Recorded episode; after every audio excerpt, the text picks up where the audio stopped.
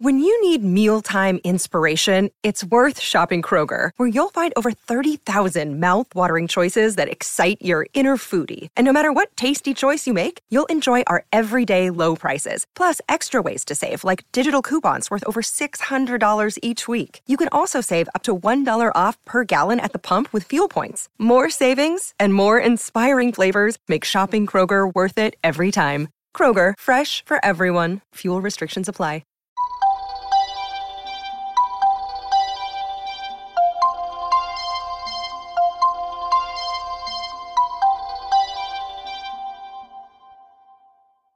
More teachers started saying we can talk about how you might make assumptions about somebody about about who they are based on their words but you might be wrong and some of those assumptions. And i thought you know that's that's true also. I i guess that's right. I never really intended it to be used that way but i think that's that's a lot of how how books often are. You don't always intend you can't know how readers are going to interpret your books. And hopefully they find even more in it than i meant to put in it. And that's definitely what happened with dear dragon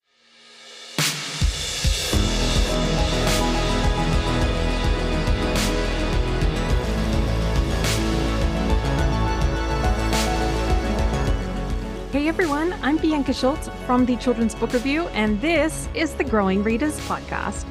Today we have a repeat guest to talk about a spin off picture book to his very popular Dear Dragon. Josh Funk is here and will be talking to us about Dear Unicorn, an uplifting celebration of new friends, creating art, and stepping out of our comfort zones. By day, Josh Funk writes C Java code, and Python scripts as a software engineer, which he's been doing for the last 20 years. In his spare time, he uses ABCs, drinks Java coffee, and writes picture book manuscripts such as How to Code a Sandcastle, Lady Pancake and Sir French Toast, The Case of the Stinky Stench, Dear Dragon, and more.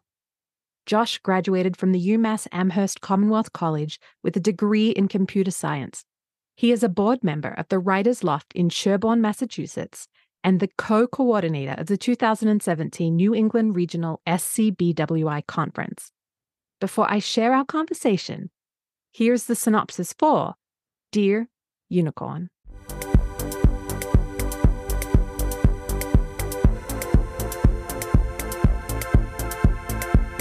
Two pen pals received the shock of a lifetime in this giggle inducing ode to friendship, art, and keeping an open mind. Connie's art class is partnering up with pen pals this year, and she loves exchanging letters with her new friend Nick, even though the two of them are polar opposites. Connie takes her art seriously and thinks things like kittens are nothing more than a distraction while Nick has a more whimsical approach to painting and knows the value of a good cupcake. But both are eagerly awaiting the end of year Pen Pal Art Festival when their two classes will finally meet. But they're in for quite the shock. Connie doesn't know Nick is a unicorn, and Nick has no clue that Connie is a human. It turns out, though, that even this surprise can't get in the way of true friendship. Through their letters, they see their differences are their strengths and that they have a lot to learn from each other. With Josh Funk's signature laugh out loud humor and Charles Santoso's explosively fun illustrations, Dear Unicorn is a celebration of new friends, art, and stepping outside your comfort zone. Hello, Josh Funk. You're officially a two timer on the Growing Readers podcast today. Thanks, Bianca. That sounds kind of like a negative thing, though. no, it's not. No, I don't mean it that right. way, but it's your second time on the show, which is amazing. Yeah, I'm excited to be here. Thank you. and I'm I'm I'm really grateful that you're here. What's really fun about being a two-timer is that I get to send our listeners back to our episode that dropped on September 12 of 2022, and they'll get to hear all about what guides you and drives you in creating children's books. But what that means for today is that we get to dive right into your new book Dear Unicorn. But we can't talk about Dear Unicorn without talking about your picture book, Dear Dragon. That is a huge fan favorite of teachers for using in the classroom. So, why don't you kick us off with telling us why you chose to do a Dear Dragon spinoff? That's a great question. So, Dear Dragon, it came out in 2016 and it's illustrated by Rodolfo Montalvo. And it's about a boy and a dragon who are pen pals through a school class writing program throughout the year. And they're writing letters to each other and they're also writing letters to each other in rhyme. And part of the reason that they're writing in rhyme is because towards the beginning of my writing career i only wrote in rhyme and so that's that's sort of why i did it it it turns out that this was an added benefit because it's it's got a lot of things going for it especially for use in the classroom. It's done very well in schools, and it might be my best reviewed book to date. It's got letter writing, it's got poetry, and it's also got something that I didn't really intend. It's a, it's the boy and the dragon. They're writing letters to each other, but they don't realize they're writing to a different species. So George, the human, he says, "Oh, I was a knight for Halloween," and the dragon thinks that's scary. And you see, here's what George is. George is actually just dressed as a as a Halloween, but then you have the dragon, which is imagining a, a, a scary knight, and then the dragon says, um, my father won our our local fire breathing contest and and obviously he's talking about his dad the dragon blaze the dragon is his name and the human is george is imagining a circus performer winning a fire breathing contest. So there's a lot of misunderstandings and i just thought that was going to be funny to see like oh one of them thought one thing and you you you visually see it's a picture book what one of them thinks and then on the other page you see what really happened. And I thought it would be entertaining and humorous. But when teachers got a hold of it, they started finding things that I never really intended. Number one, they thought, wow, it's great that these two characters with completely different backgrounds, they become friends through writing letters. And they never even see each other. Uh, spoiler alert, they become friends at the end. It's a picture book. It's been out since 2016. If you haven't read it by now, that's on you. um, and I thought, wow, you know, that's cool. They become friends. You know, you could you could have give this to you know people from arguing factions and be like look you know you have different backgrounds but you you're you can still become friends. And, and i never really thought of that. I was like oh yeah i guess that's true. And then more teachers started saying we can talk about how you might make assumptions about somebody about about who they are and um, based on their words but you might be wrong and some of those assumptions and i thought you know that's that's true also i i guess that's right. I never really intended it to be used that way but i think that's that's a lot of how how books often are. You don't always intend the way you can't know how readers are going to interpret your books. And hopefully they find even more in it than i meant to put in it. And that's definitely what happened with dear dragon. And it was always meant to be a standalone book. I never thought of it as a series or what are we going to do next with George and Blaze or their teachers maybe the next year they'd have a new crop of students or something. That that that wasn't something that I ever really had any any thoughts that would be the right thing for extending the Dear Dragon universe. But a few years after the book came out, I was in line at the Slinky Dog roller coaster at Disney World. I was with my oldest, their name is Percy, and they were in line with me. It was really nice day, but pretty hot. And the line was so long. And I was like, oh my God, this line is never going to end. And I was all negative about it. And then I was like, but, but I'm in Disney World. And that's awesome. And then we turned a corner and we thought we were about to get to the front of the line. It turns out that the the other side around the corner had twice as many people in line waiting still. Um, they just hid that from you. So um, if you know the Slinky Dog roller coaster in Hollywood Studios in Florida, that one I, i'm pretty sure we started way past where the line actually started it was basically at the beginning of toy story land that's how far back it went so it turned a corner and, and we were in this other horrible, like more people were there. I was like, oh my gosh, this line's really never going to end. And I was like, but, but we're going to go on a roller coaster soon and that's going to be fun. And so I kept going back and forth with these, these two ideas of positive and negative. And I thought I, I've always liked perspective picture books. And I was trying to think of how I could do a picture book where somebody's really negative, but somebody's also really positive, and you can see things from a different light at the same time. And I thought, well, I have a picture book that that has two different perspectives. It has Dear Dragon has a boy and a dragon who are pen pals and they see the world differently. But that book isn't so much about how they see the world. It's it's about more of who they are and and assumptions they make about the other person. And I thought, well, what if what what if I took another stab at this pen pal thing, but instead of focusing so much on um, on the two of them and you know becoming friends and you know in misinterpreting each other's each other's words i thought what if it was one of them was really positive and one of them was really negative? And i and i thought well what what would be a good fantasy creature that's like super bubbly and positive? And the first one that came to mind was a unicorn. I'm sure there are others. There's fairies could be super positive. Um, there's lots of fantasy creatures out there. A goblin could be very negative if I wanted to go in that direction. I felt like the human should be the negative one because that allows for more growth in a story. And so I started writing Dear Unicorn uh, while I was in line for the Slinky Dog roller coaster. In fact, I wrote the entire first draft of Dear Unicorn while in line at the Slinky Dog roller coaster with my oldest Percy uh, helping me by my side on my phone. And that is how it started. So the whole first draft I did write in line at the Slinky Dog roller coaster, which is kind of silly, but also true.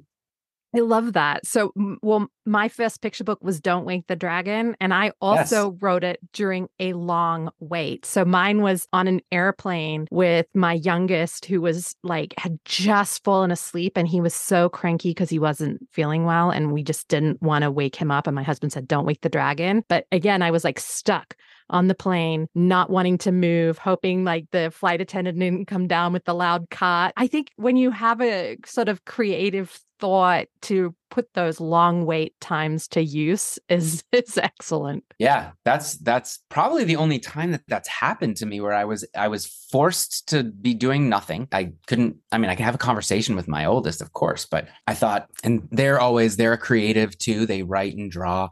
And so I they they were all in on helping me brainstorm you know what could it be about? What what how how would it look? How would it be similar to dear dragon but how would it also be different? That's yeah, a oh, really good question. I don't want to cut you off but so yeah. why don't you explain to listeners how it is different to dear dragon?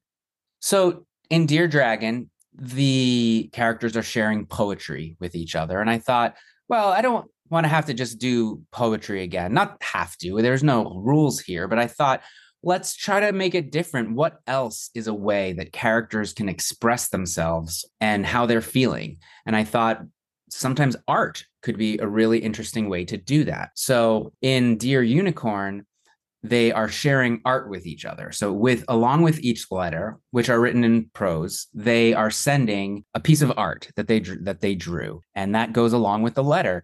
And I think not only does the art express how they're feeling. Uh, in the very first one, when the human is feeling rather negative, they they draw something very blue and thunderstorm look like. Um, and in the second one, when they lose their soccer championship by only one goal, it's, it's all black and white sketches and and very serious. And they take art very seriously. The the unicorn is all bubbly and positive, so they have sparkles and you know they use different tools formats and crayons and and markers and the kind of art that that seems more kind of exciting and blurry and you know flashy.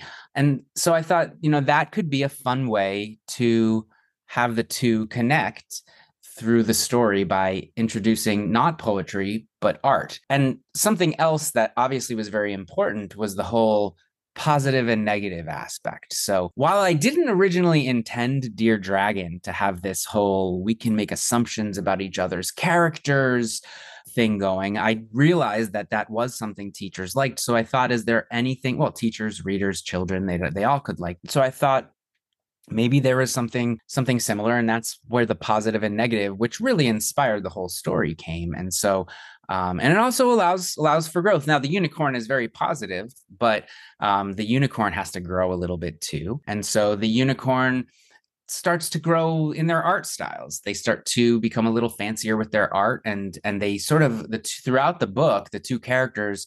I don't want to say merge their art styles towards each other, but they definitely encourage each other to pursue different avenues of having fun with art and being a little bit more serious with art. And spoiler alert, it ends with them collaborating together, making a giant mural at the Pen Pal Art Festival at the end of the year. I love that mural page. So for me, like books can be one of the most important tools in shaping young minds. So do you want to elaborate unicorn is more positive and uh, nick the unicorn and, and connie the kid is definitely more negative. So i mean what goes into that? Because obviously it's okay to be negative and have feelings but to what point do you become too negative? negative? And then on the flip side of that you can be overly positive and not allow somebody who's having big feelings to have those feelings right? So I feel like your book does this beautiful dance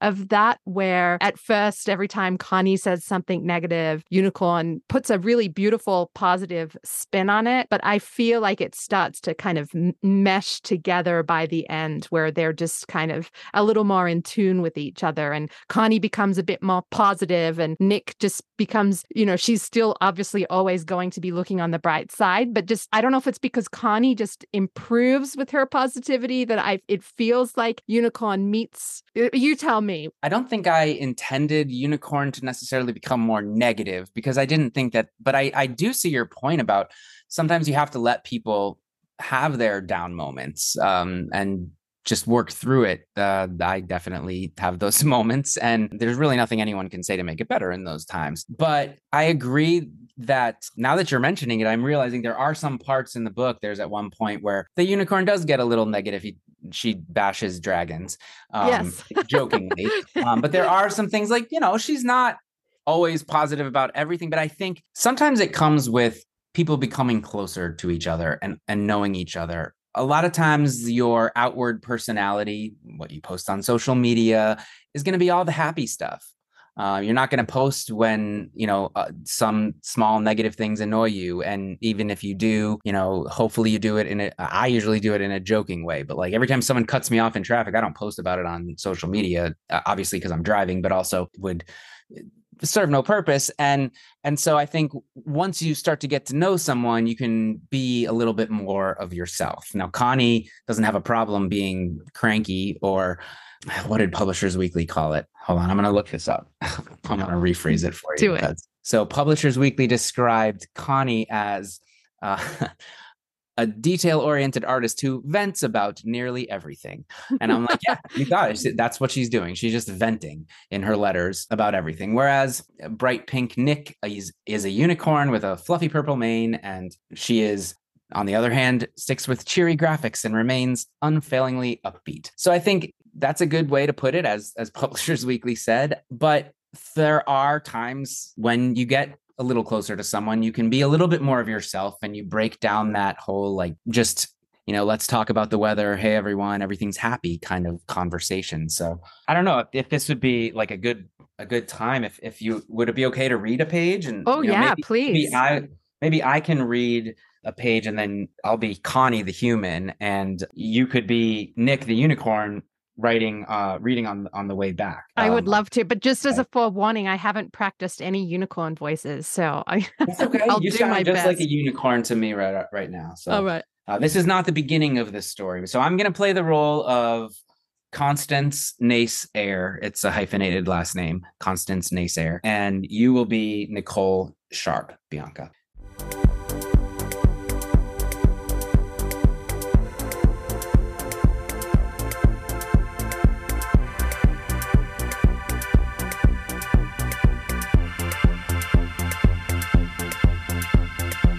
November 1st.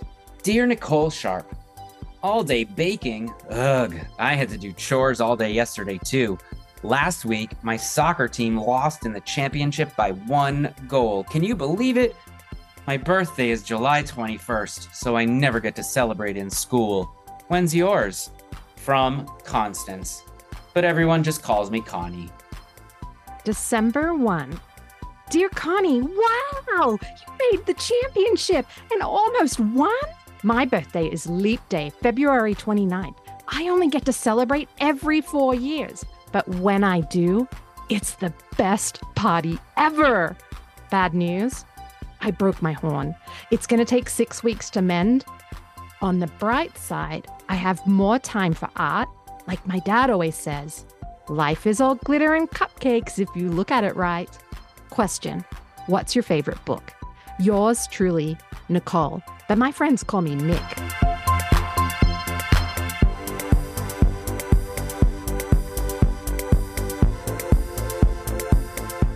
There's a lot going on in this book, especially with the illustrations, things that Charles Santoso, the illustrator, added. But on the next page, so Nicole ended Nicole, but my friends call me Nick.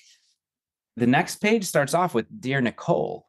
She does not call her Nick on the next page. Like there's a lot of hidden little things that happen in this book. In fact, on the next page, that's that's when Connie ends up visiting the animal shelter with cats all day. And she looks all cranky because she's trying to paint while she's in the animal shelter and there's a million fluffy cats that I think a lot of kids would would enjoy that, but some might not, and I understand. And one of them ends up getting a paw print on the painting, which is you know definitely frustrating. It was not a, anything I wrote. It was not an illustration note. It was all Charles.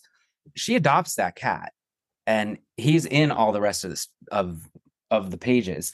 And there's so many little hidden things that he added just like that that build throughout the year that these characters are doing and it, it's awesome it's it's very very layered i was really really pushing to get specifically charles to illustrate this book yeah, well, when when we were talking last year about my pet feet, and you mentioned that Dear Unicorn was coming out this year, and you said Charles was the illustrator, I like inside totally flipped out because he's just hands down one of my favorite children's book illustrators. So, if you really wanted him for the book, like how did that all work out for you? I knew that the illustrator had to be able to illustrate multiple different art styles, and while I'm pretty sure most of Charles Santoso's work is digital, if not all of it, he has so many different styles of picture books throughout his catalog. He's obviously illustrated a lot of book covers, um, he, books like Wish Tree by Katherine Applegate and uh, a handful of others. But he's also illustrated books like one of my favorites is Ida Always. He's got a whole series with Caron Levis of animals. And uh, the newest one is out this October, although I actually bought it in a bookstore in Boulder in August, which is amazing that it was there early. And it's okay. Don't worry. It's allowed. I checked with uh, with booksellers. Um, but it's called Mighty Muddy Us. And that one's about two elephants. But there are four books that that he's done and, and they look like they're paintings. They look like paintings you would put on the wall of a museum. Um, even though I think they are done digitally. And then he's got books that are sort of comic booky, like peanut butter and brains and they look like they could be coming out of a graphic novel or something like that. A lot of pencil sketch type things with with the way it's colored. And then he has other books like dandy by Ame Dyckman and many more but he has so many different styles and distinct styles. Or maybe it's just a, a range of of styles uh, over a spectrum but that i knew we needed to have somebody that could draw obviously the style of the book itself right? How is how is the book illustrated? How are the characters drawn? But it also needed to have at least two other distinct styles. One being connie's art the fancy art that belongs in a museum kind of art and also fun bubbly sparkly style that is nick's art and Nick's art, you know, it, it it's going to be a completely different style, and then they're going to merge over time, merge or or maybe they just evolve over time, and each of them has. You can even see in the very last picture that Nick draws. Nick sends a picture of a uh, of a castle because Connie had mentioned that there's going to be a bouncy castle at the Pen Pal Art Festival, and Nick is not familiar with bouncy castles, as you would expect a unicorn to not have experience with bouncy castles. Yes, we do see at the very end what happens when a unicorn goes into a bouncy castle, but she draws this picture of a castle, and it's got a little pointillism to it, and it's definitely Nick's style, but it's also a little bit more of a fancier style.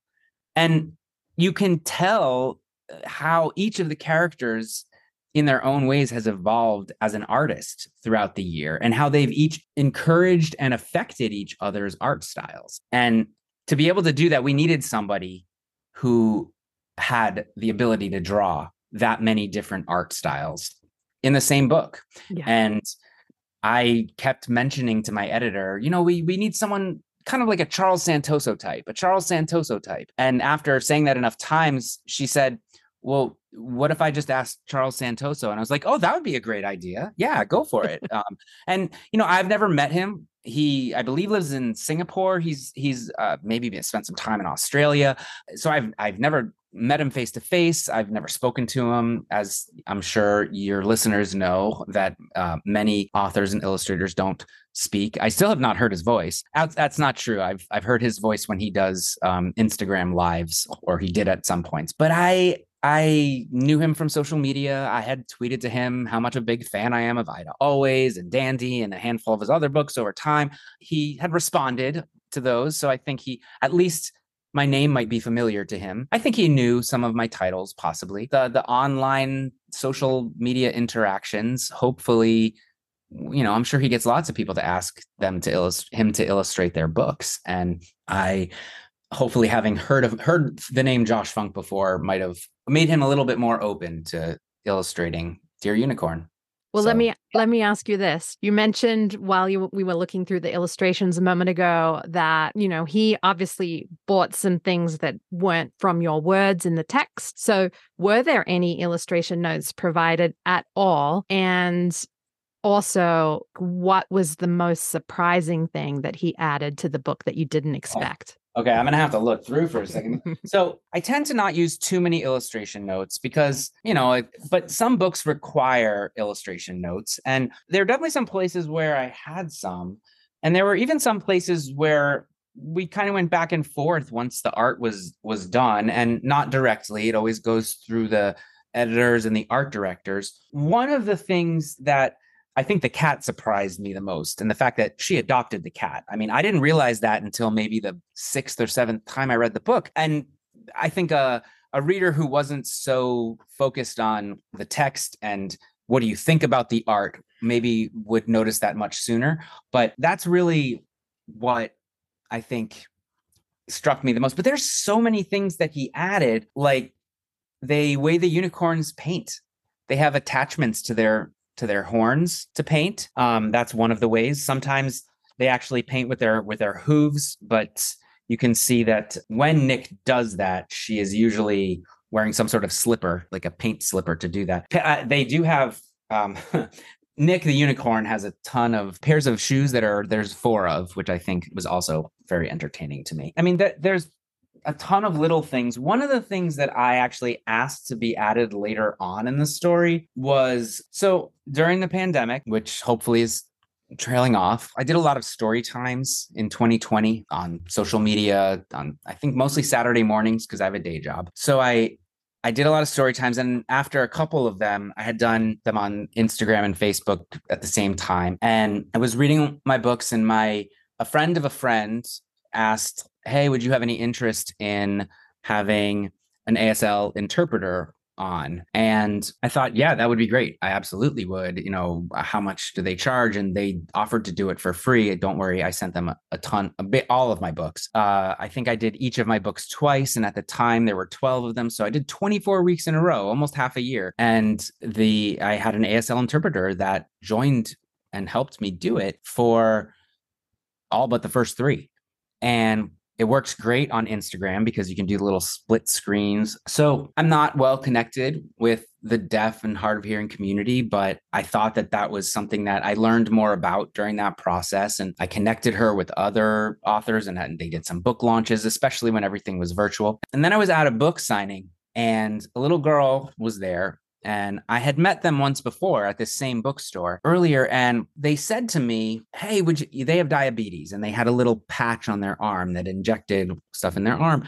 Uh, and I'm not, I'm not familiar with diabetes uh, and the diabetes community, but they said, "Would you ever put a character like that in one of your books?" And I thought, I I don't feel comfortable doing that only because I don't know enough about that. But I was a little bit connected with the deaf community and during the pandemic, and I thought, you know, I I would love to put some incidental representation. Um, and so if you look closely on, I guess the second page when the you see the unicorns classroom, uh, they they added a one of the microphones that you put over your neck that the teacher wears, and um, not they, Charles. And he put, uh, and I asked him to, if this if it was okay, and the editors if it was okay, and they they put a little uh, microphone in the ear of uh, one of the unicorns. And so I was excited about that. So, you know, maybe next time I will ask the illustrator to put a uh, diabetic patch on one of the characters in my book. And I, I think it's cool that it's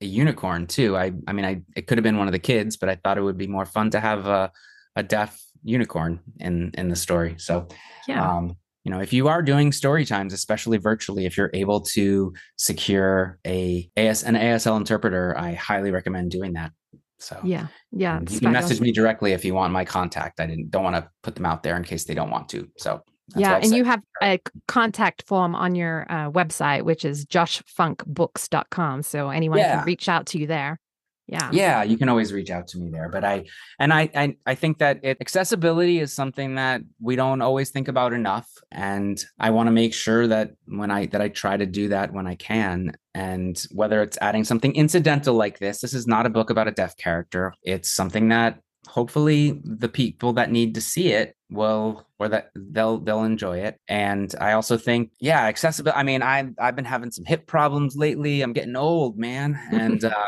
you know i think about the fact that like hey would i be able to get into this building you know in 20 years if i have hip problems or whatever? So yeah just yeah. something that i've been thinking a lot a lot about lately yeah, well, I have two things I want to say about all of that. So the first thing is the light and fluffy thing is that I just think what you pointed out there is why picture books is so amazing because often, obviously, there's the main story, there's the text, there's the beginning, the middle, and the end. Uh, there's the problem that needs to get solved. But when you have a picture book and you sit there and you read it over and over, you end up finding those little nuggets of unexpected things like the cat getting adopted that isn't necessarily part of the story, but it is a story within the illustrations and having representation and inclusivity in the in the other characters as well is just I think there's so much that you can take from a picture book. When I first saw the cat that was adopted on my sixth or seventh read, uh, I got chills. I mean, I was like, oh my gosh, I I didn't even realize that the cat is there and like just the fact that she's scowling almost at this cat on the previous page and the next one it's at her leg you you can feel the character growth. And that and that's not something that was in the text that is a hundred and fifty it's a hundred percent charles santoso adding that in and the fact it's just it it kind of it, eh, to see a book that that i helped create and to have something blow my mind like that is it's it doesn't always happen it doesn't always happen, but that does. Yeah. Yeah, I just love those little magic nuggets, you know, the separate side stories going on inside the illustrations. I just think it's such a great opportunity to add some inclusivity and just special moments of representation in there too. So I love that. And my second point that I wanted to make is this is something I really appreciate about you is that you really push for inclusivity and representation. And I was lucky enough to see you read stories in here in Colorado at, at uh, the Wandering Jellyfish in Niwot, Colorado. And even though you were there to read your stories,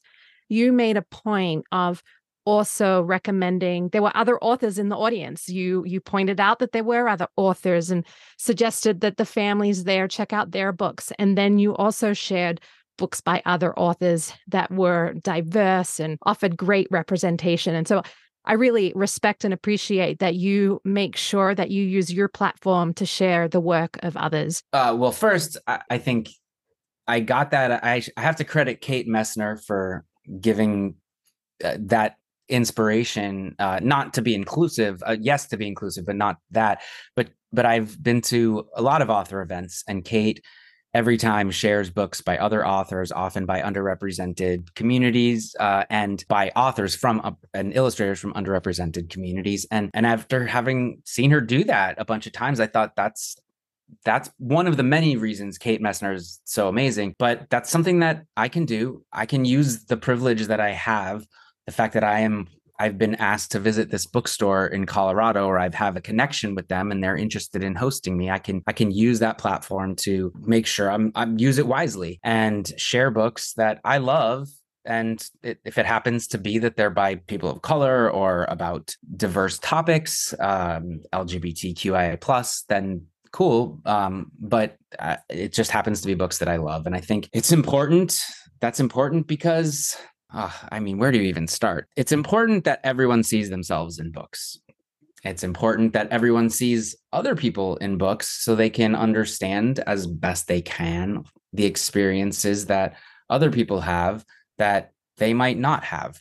Um, I grew up a white kid in the suburbs and upper middle class. I'm I had the ability to go to college and I didn't have a ton of debt coming out of UMass Amherst and I got a day job and I have a 40 hour weekday job where I have weekends that I that I can spend going to book events and doing things like that. Not everybody only works 40 hours from 9 to 5 and I recognize that I'm very privileged to be in this situation and so I try to use my privilege wisely. And to me, that means when I do a book signing, uh, especially locally in the Boston area, I'll try to invite a friend to join with me. And we can both i mean it helps with publicity. I don't have to do all of it myself. Well the bookstore will too of course. But um but yeah i like to try to make sure i uh, that everyone is getting the attention that they that they truly deserve because there are so many great books that are published all the time that don't get the attention that they deserve. And there's a lot of people out there that that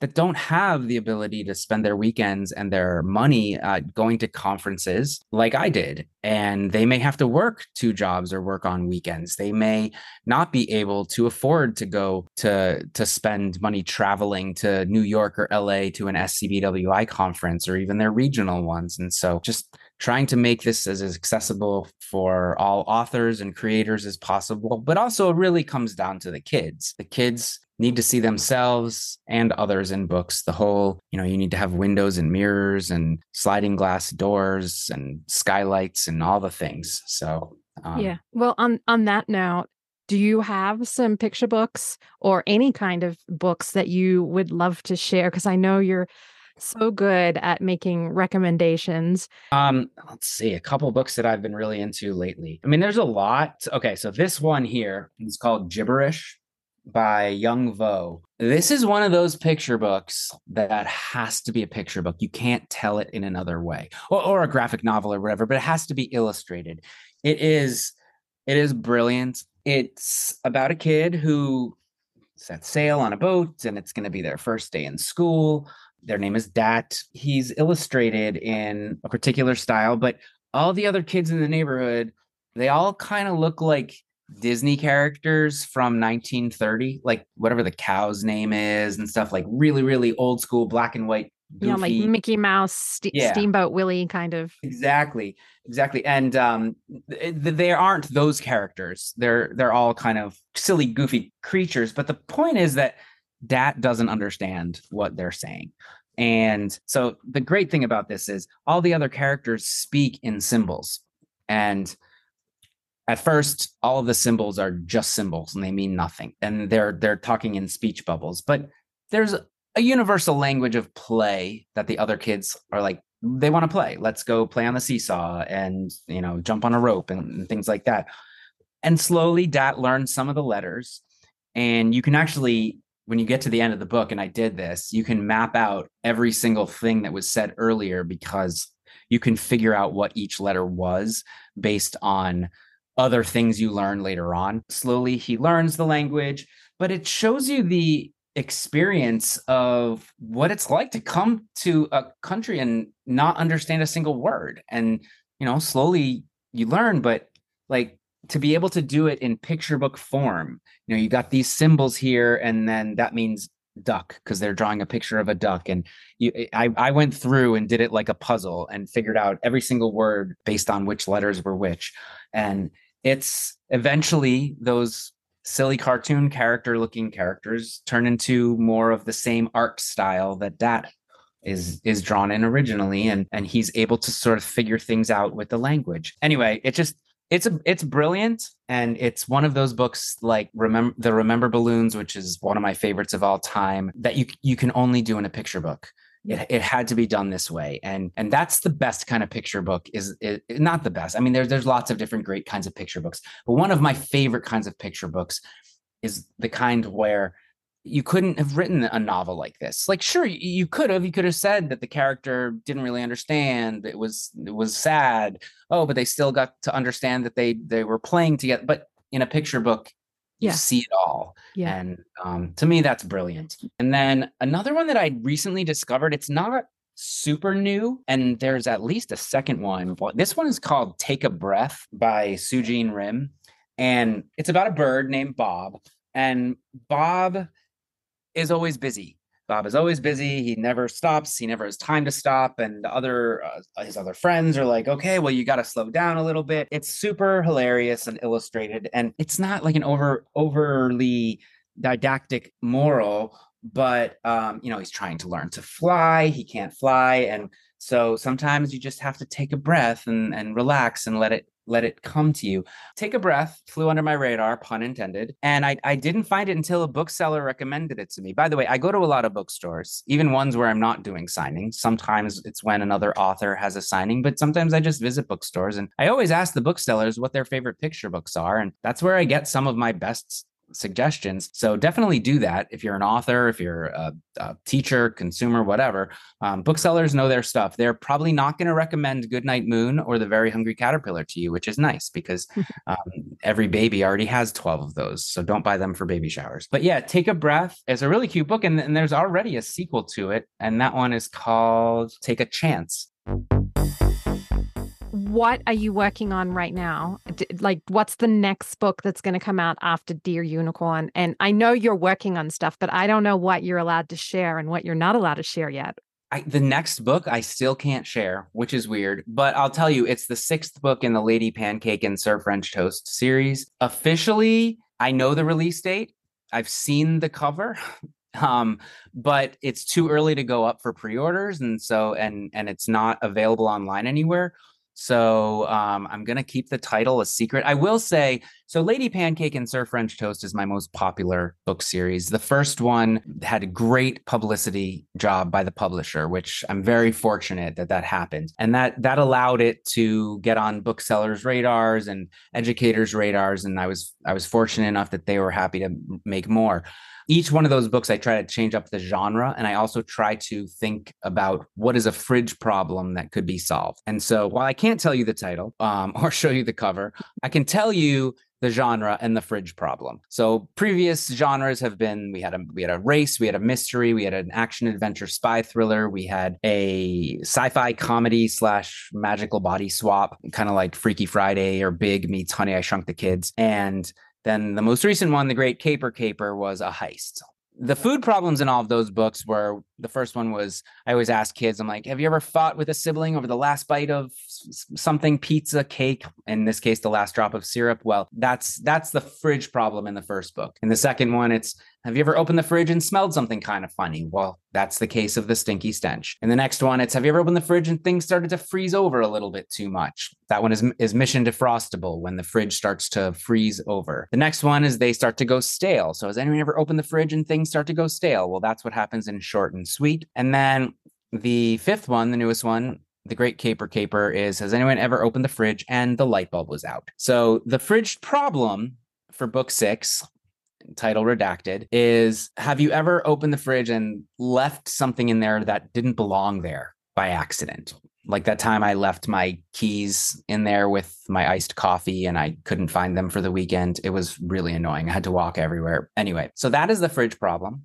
And the genre is alien invasion. But my kids are huge fans of Lady Pancake and Sir French Toast. We can't leave our conversation today without circling back to Dear Unicorn when readers, and I'm not just talking about kids, but readers as in teachers, readers as in parents, readers and kids, when they're done reading Dear Unicorn, what are your hopes for it? Like what what do you hope they take away? I I don't really think I should say what people take away. I think people can take away whatever they want to take away. I think with this book in particular there's so much that they that they can take away whether it's that oh it was a it was cute illustrations, or whether it's I want to have a pen pal of my own someday, or I want to draw a mural on the wall. It it could be that, you know, I didn't like unicorns before, but now I do. Or it could be I want to go to an amusement park because that one Sparky's World looked fun. I don't think it's really up to me to say what people take away from the book. I really hope that while they're reading the book, they really soak up every page and spend some time on every page looking at all the details that Charles Santoso put into this. And I don't mean details like the brush strokes. I mean details like the page where Nicole, uh, Nick, the unicorn, get it, Nick, you Nick Corn. When when Nick Nick goes on vacation and is with her friend Abe in the mountains, and she says, uh, "We love I love rolling giant snowballs into men."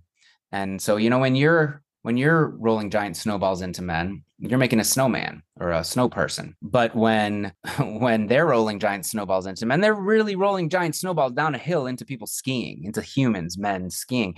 And I want you to see that like I want you to pick up on things that aren't explicitly said. I didn't mention it in here, but similar to Dear Dragon, the two characters don't realize they're writing to a different species. I, I think that was maybe sort of a given um, because that was the case in the first book, but it is the case in the same in the book here. But not only do they do that in a way where they don't mention it in their words, but they have to not draw a picture of anything human or anything unicorn related in each of the pictures. And that's something that it took a lot of cleverness on Charles' part to make sure that that didn't happen. And uh, it it it worked out brilliantly. And so um, I just want people to enjoy it while they're reading it. And I want them to go and read another book because they love reading so much. That's what I want them to take from it.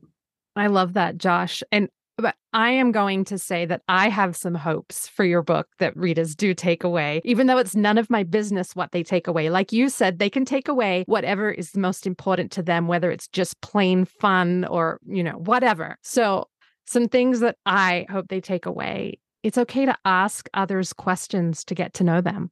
Ask questions. Be curious about other people. Don't just think about yourself. Get to know people. Ask questions. So I hope I hope that readers take that away. Well, so that's something I don't I don't want to say I didn't like no, I mean that's not something I thought of or planned when I was writing this book. But that's something you took away. And that's that's great. That's not something that's, I mean, that's the perfect example of a reader taking away something that meant something to them. And you, as a parent, an educator, you know, that's something that maybe you want to inspire others to be curious. And that's something that you care about and you feel strongly about. And you saw that in this book through your lens, even though I've never seen that before. Not that you're wrong, you're right, but that's not something that was intentional, but that's okay. That's great. I love that you took that away. And, you know, it's okay that you take things away that other people don't. And uh, yeah, absolutely. That's, that's very cool.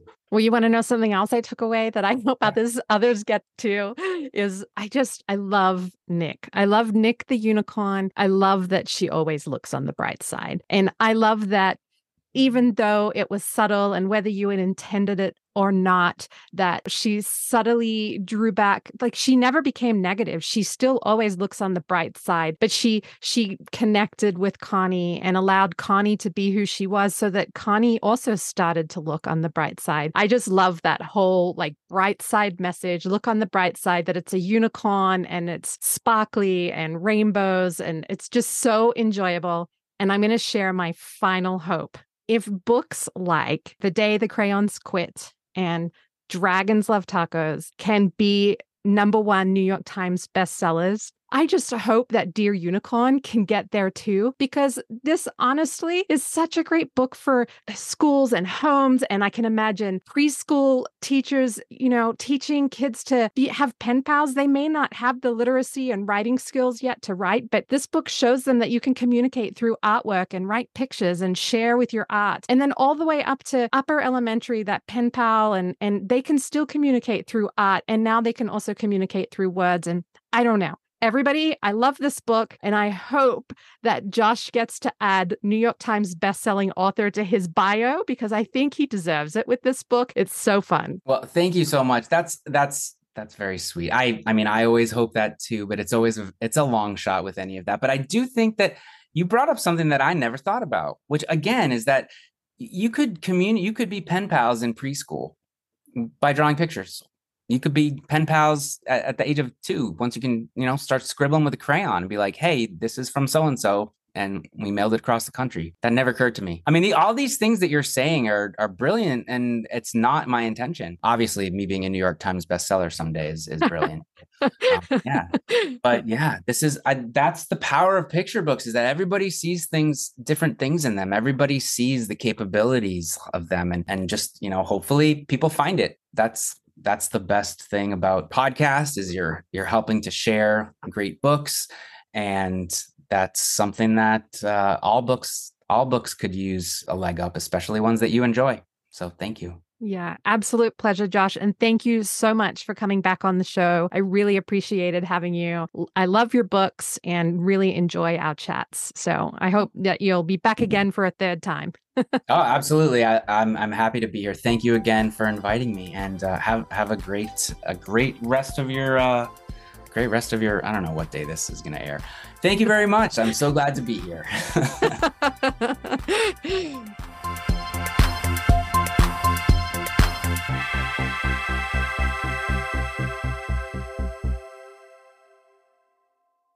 Thank you so much for joining us on this quest for growing readers.